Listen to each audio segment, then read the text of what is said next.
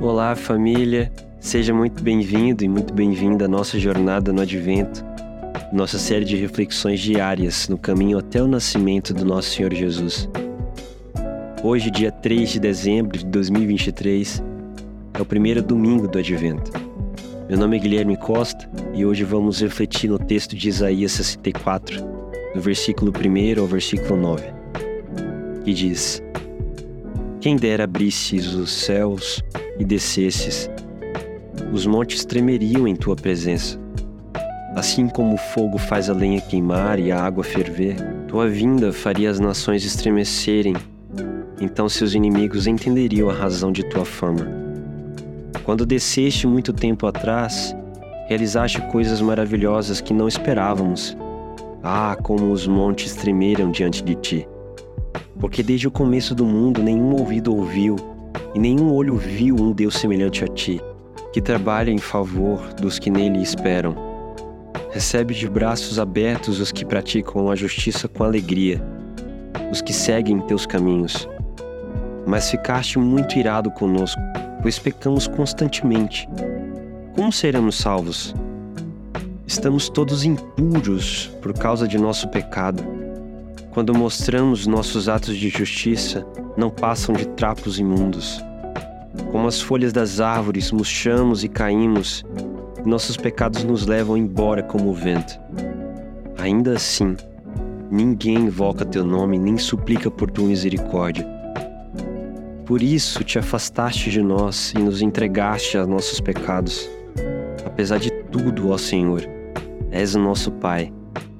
Nós somos o barro e tu és o oleiro. Somos todos formados por tua mão. Não te ires tanto conosco, Senhor. Não te lembres para sempre de nossos pecados. Pedimos que olhe para nós e vejas que somos teu povo.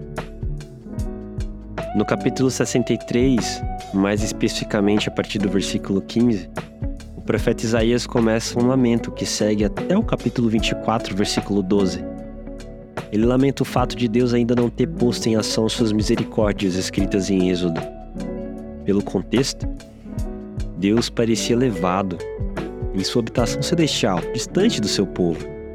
Então, a partir do capítulo 24, o profeta continua a orar e passa para sua petição. Isaías pede que Deus desça para ajudá-los em sua necessidade. A petição de Isaías baseia-se nos feitos de Deus no passado. Deus tinha feito os montes tremerem.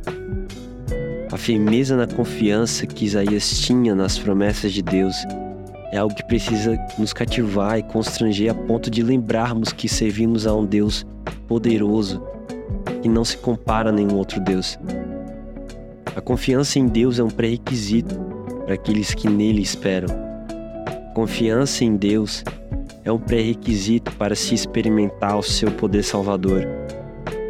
Isaías faz uma confissão de pecados em nome da comunidade, justificando assim o julgamento de Deus contra a nação nós somos comparados a vestes manchadas por sangue menstrual, quando em sua oração Isaías afirma que nossos atos de justiça não passam de trapos imundos.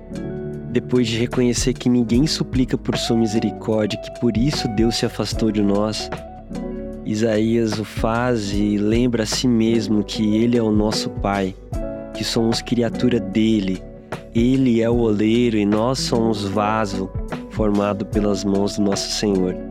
Graças a Deus por essa oração de Isaías que nos ensina tanto e nos faz viver o advento, tempo do calendário cristão que nos atentamos às profecias que dizem respeito à vinda do Messias e que nos ajuda a cultivar as ações de Deus no passado, no presente e no futuro. Cristo já veio e cumpriu a promessa de nos reconciliar com nosso Pai mas o nosso coração está plantado anseio pela eternidade. E o advento nos lembra que Jesus virá novamente para julgar a terra e nos fazer viver no eterno lar a que fomos criados para viver. Vamos orar. Ó Senhor, desperta teu poder e vem. Conserva-nos atentos e prontos para o dia e a hora do teu retorno. Capacita-nos com os dons e a força de que precisamos e mantém-nos fiéis até o fim. Por teu Filho Jesus Cristo, nosso Senhor que vive e reina contigo e com o Espírito Santo, um só Deus agora e para sempre. Amém.